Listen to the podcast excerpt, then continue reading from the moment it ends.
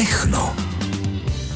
Hezký den vám teď od mikrofonu Českého rozhlasu Hradec Králové přeje Michal Klokočník. V pravidelném čase tu je přehled vybraných zajímavostí ze světa vědy a techniky. Každý týden se věnujeme vesmírným projektům, lékařským objevům nebo archeologickým vykopávkám. Ani dnešek není výjimkou. Tady je naše nabídka. Techno. Vědci poprvé zaznamenali dopad meteoritu na jiné planetě. Dva čínští astronauti provedli výstup mimo vesmírnou stanici. Před 40 lety se v internetovém světě poprvé objevil smajlík. Čeští vědci se podíleli na objevu pro zlevnění solárních článků. Historici zkoumají domácnosti dvořanů, pomáhá jim i středověká zahrada. Tyto i další zajímavosti v magazínu Techno.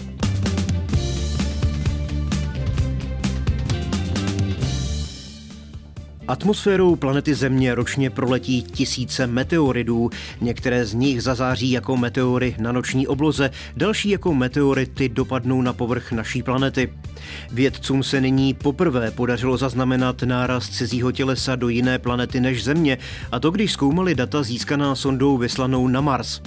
Výzkum jim pomůže získat nejen přesnější představu o tom, jak často rudou planetu meteoridy vyčují, ale zpřesní i poznatky o vnitřní struktuře našeho planetárního souseda. Uvedl to list The Guardian. Dopad meteoritů na povrch Marsu zaznamenala sonda InSight americké vesmírné agentury NASA, která na planině na severní polokouli planety přistála v listopadu 2018, a to v rámci mise zkoumající nitro a seismickou aktivitu Marsu. Součástí sondy je i seismograf, který zaznamenal seismické vlny způsobené dopadem cizích těles.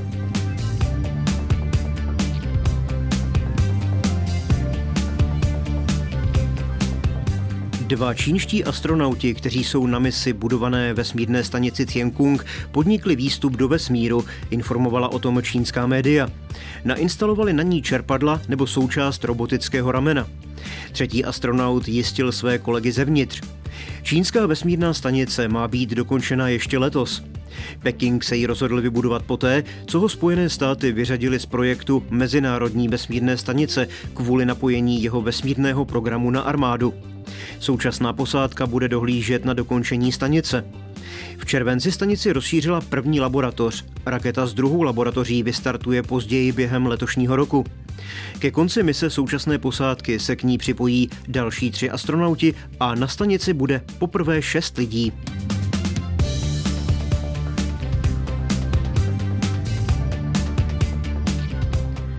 Nejstarší známý smajlík odeslal před 40 lety 19. září 1982 ve svém mailu americký vysokoškolský profesor Scott Falman.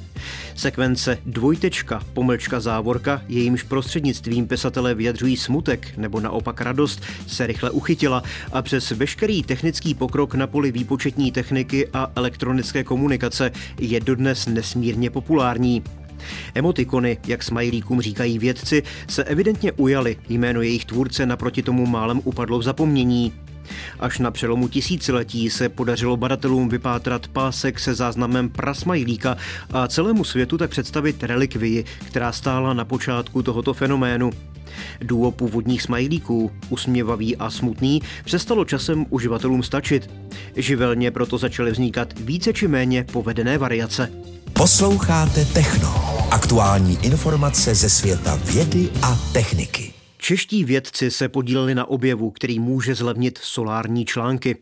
Dosud používaný křemík začíná nahrazovat levnější a tvarovatelnější minerál perovskit.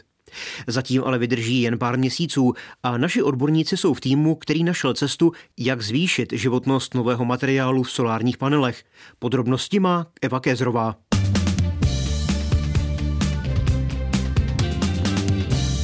Tenhle ten objev může akcelerovat další výzkum, nejenom se zvýší ta účinnost celého toho článku, ale i taková ta dlouhodobá stabilita toho materiálu.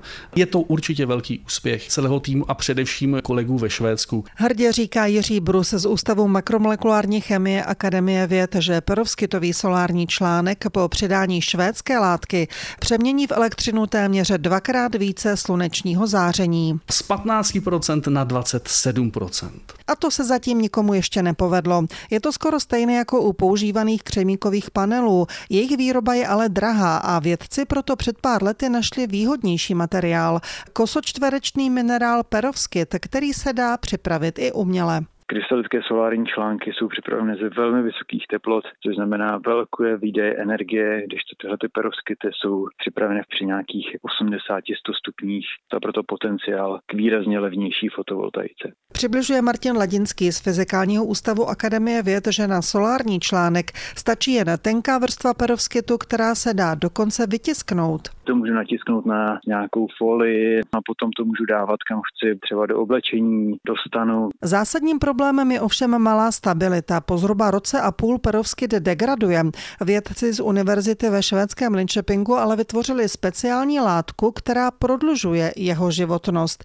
Chemik Jiří Brus to přirovnává ke stavění zdi. Když se začaly používat pravidelné cihly, tak se množství malty výrazně snížilo a ta zeď zvýšila svoji pevnost. A to je právě to, co se stalo přídavkem té nové látky, se vlastně ty molekulární segmenty začnou překrývat stejně, jako se překrývají cihly v dobře stavěné, v dobře stavěné zdi. A právě toto správné překrývání odhalilo měření českých odborníků na nukleární magnetické rezonanci. Teď se takto upravené proskytové solární články musí otestovat i v praxi.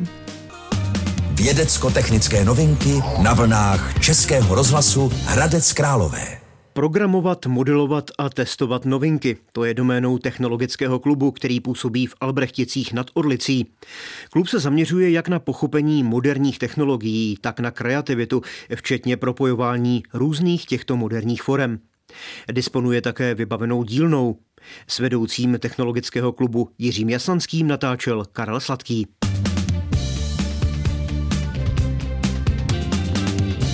Máte v motu v názvu, že nejste škola, že děláte věci jinak. Co si pod tím máme představit? Kde máme nějaké pevně dané osnovy a vedeme ty děti k tomu, aby si dělali, co se jim líbí, aby si vybrali z těch technologií, aby je to bavilo, aby neměli pocit, že jsou ve škole, aby se bavili. Co teď patří tak nejvíc mezi ty trendy? Čemu se věnujete? 3D tisk, Máme tam vybavení laserovou gravírkou, řezačkou, robotika, máme tam teďka virtuální realitu nově. My tady vidíme i obrazovku přímo, takže to jsou ukázky práce z vašeho klubu ano. technologického. Další takovou novinkou, co máme, projekt Jan Perner, což je vlastně modelový kolejiště z Lega a tam chceme učit děti, aby se naučili, jak to na té železnici funguje. To znamená, jak fungují závory automaticky, tak vlastně, aby se naučili tyhle věci, jak fungují, aby se to naučili ovládat a mělo by to víc až vlastně k autonomnímu kolejišti. To znamená, že ty vlaky jezdí automatizovaně a vlastně nedochází třeba k srážkám na základě selhání lidského faktoru. Vy se třeba věnujete i programovatelnému vyšívání, ano. takže to je i pro dívky?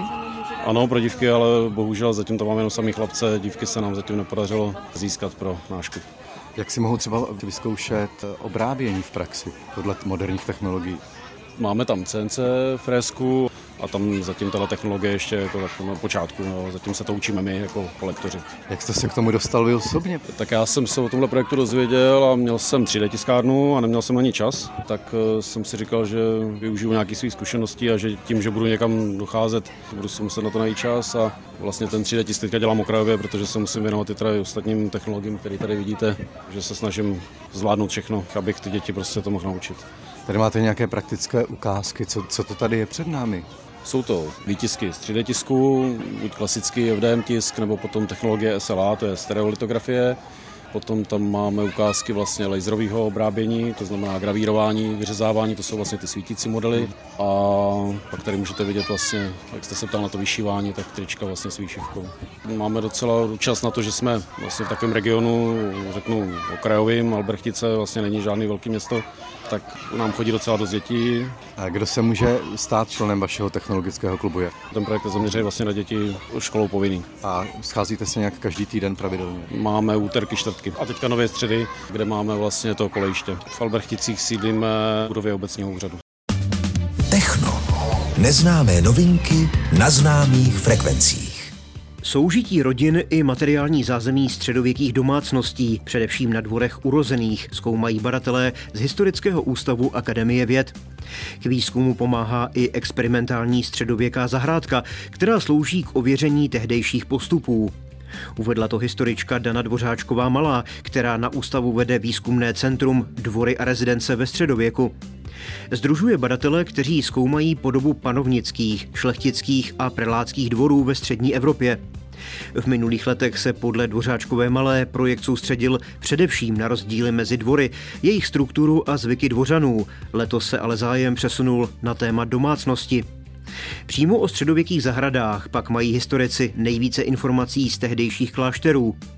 U zahrad jiných domácností napříč sociálními vrstvami pak i badatele zajímá to, zda na nich rostly jen užitkové plodiny nebo i okrasné rostliny.